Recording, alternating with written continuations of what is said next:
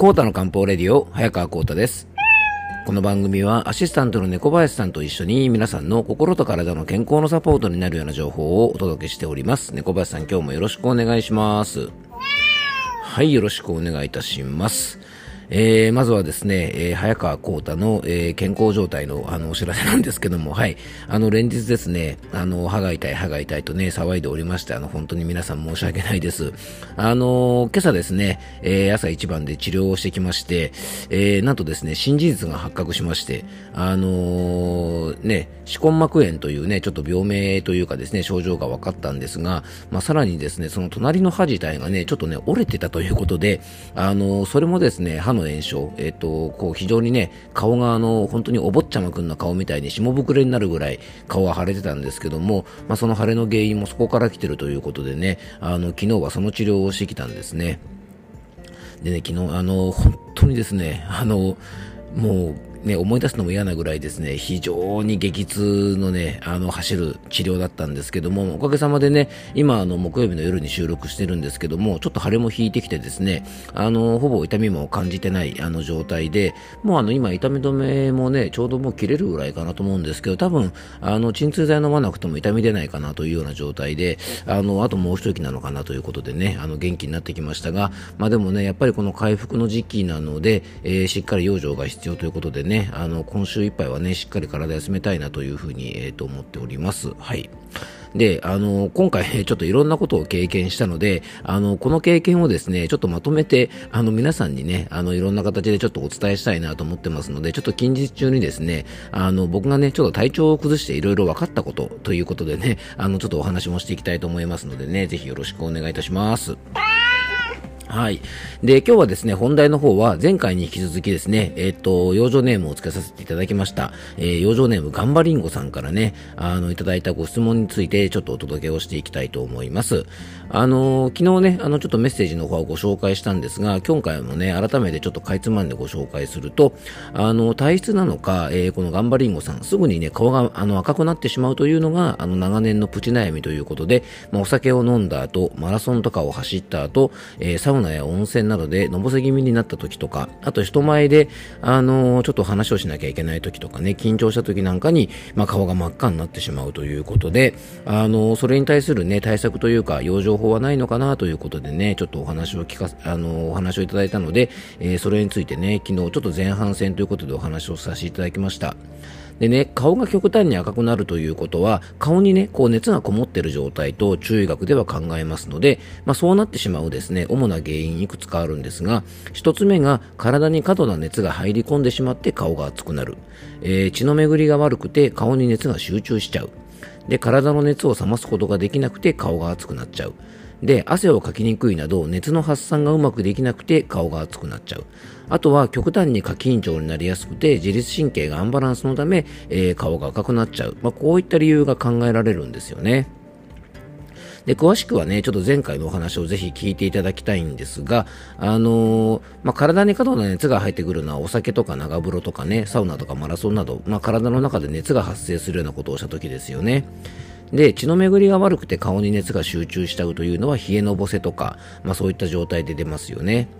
でね、あの3番の体の熱を冷ますことができないというのは、漢方では陰虚内熱といって、体の潤いが不足していると、えー、そんなに熱くなくてもですね、熱を冷ますことができなくなっちゃうんですね。で、4番目は汗が出にくい体質の方のことなんですよね。まあ、そういう人がね、長風呂とかサウナとか入ってしまうと、顔だけがこう、ぼーっと熱くなったり、のぼせっぽくなっちゃったりします。で、5番のね、あの、過緊張なんかはちょっとわかりやすいのかなと思います。そしてですね、まあ、今日は具体的にね、じゃあどんな養生法がガンバリンゴさんにおすすめなのかということなんですが、あのー、ちょっとね、体調の情報として、ガンバリンゴさんはどちらかというと痩せ型で、皮膚が薄めで焼けやすく、冷え性気味でよく喉が渇くということなんですが、えー、どちらかというと痩せ型で皮膚が焼けやすくて喉がよく乾くという情報だけで、まあ、これだけで決めつけちゃいけないんですが可能性の一つとしてはですね潤い不足で熱が冷ましにくいような体質なのかもしれません。で痩せ気味の方というのは体を潤すものの蓄えも結構少ないと中医学では考えます。で、太り気味の方が単質といってね、あの、体を潤す気血水の水がこう過剰にある状態の反対で、要は痩せ気味の方というのは、体を潤す気血水のね、こう水が結構不足している方が多くて、陰虚と言われる状態になりやすくなるんですね。でそうすると運動した後とかお風呂とかサウナの後で、えー、熱がうまく冷ませずにアルコールを飲んだ時なんかも熱が冷,、ま、冷めにくいためちょっとした熱でもね顔が赤ら顔になってしまうと考えますで、潤い不足は以前からもお伝えしていますがね、じゃあ水をガブガブ飲めば体が潤うかっていうと、そういうわけじゃないんですね。で、体を潤すために必要なのはやっぱり食用状で、えー、ポイントはですね、保人と甘酸っぱさですね。で、まずね、あの、補人の食べ物というのは、あの、以前からもちょっと紹介していましたが、体の潤いとか水の流れを司る腎という場所がしっかり働いてくれるようなサポートをしてくれる食べ物で、まあ、基本的にはね、黒い食べ物で、わかめとか昆布とかひじきとか海苔とかね、まあ、そういった海藻類なんかが非常に手軽に体の潤いを補ってくれますし、えー、黒ごまとか黒きくらげとか、えー、黒砂糖、まあ、椎茸みたいなね、あの、キノコ類なんかも、えー、おすすめです。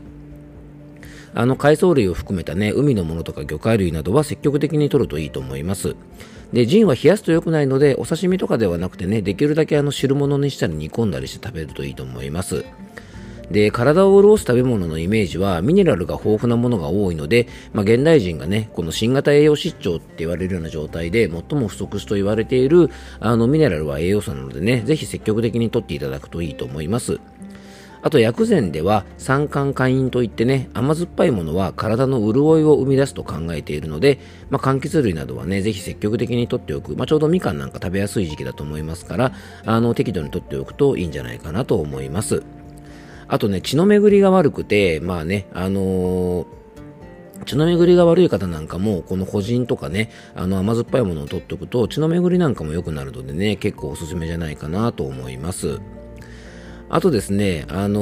ー、まあ、それ以外にもですね、うんと、血液の流れ、血液が少なめだとね、結構潤い不足にもなりやすいんですよね。なので貧血までいかなくても、冷え性以外でね、例えばめまいや立ちくらみとかね、あの眠りが浅いとか、疲れやすいとかね、月経前に眠くなりやすい、まあ、不安とか心配性なところがあるとか、えー、目が疲れやすい、えー、生理不順、月経量が少ないとか、えー、生理痛があるなどですね、あと、あの、顔色が悪かったり、目の下にクマができやすいとかね、爪が薄くて割れやすいとか、抜け毛が気になるなど、隠れ貧血のサインがあればね、しっかり血を補うための、先ほどのね、あの黒い食べ物と一緒に、タンパク質とかね、緑黄色野菜などをしっかりとって、あの、睡眠時間をしっかりね、確保しておくと、まあ、体の中の潤い、血液もしっかり作られるので、血の巡りが悪くなって、えー、血液循環が悪くてね、あの、冷えのぼせで顔が熱くなっちゃうね、あの、対策にもなると思いますし、血がたっぷりあると体も潤うので、えー、潤い不足から来る顔のほてり、あの、赤ら顔なんかのね、対策にもなると思いますので、あの、ぜひそんなところからやってみられるといいんじゃないかなと思います。で、口が乾きやすい、喉が乾きやすいってことなので、あの、ちょっと痩せ気味ということでね、あの、結局、あの、血が不足してるとね、結構ね、あの、貧血気味の症状として、あの、貧血の方はね、結構あの、氷食症なんて言ってね、氷を食べたくなってしまったりとか、結構冷たいものをね、非常に取りたがる傾向があったりするんですね。あの、これはね、隠居といって潤い不足の人にも起こるんですが、血の不足の方にも結構起こりやすいので、もしですね、そんな傾向があったら、その辺を整えてみるとですね、潤いにもなるし、えー、血の巡りも良くなるのでいいんじゃないかなと思います。あと、あのー、冷え性とか喉が渇きやすい。で、痩せ型はね、あのー、なのでね、食べてもね、あんまり太りにくいタイプなのかなそれともね、食事のバランスが悪いのか、ちょっとわかりませんが、あのー、ちょっとね、えっと、痩せ型ということなので、まあ、あの、消化の良い、まあ、煮込んでね、火を通しての食事を中心に、胃腸のケアをしながらですね、もし、あの、頑張りんごさん、BMI がね、18.5を切っちゃってるようなら、あの、それ以上をね、まあ、最低限ラインとして目指して、まあ、食事とか調理法などをね、ちょっと工夫されてみて、まあ、体にしっかりね、必要な栄養を届けてあげるといいんじゃないかなと思います。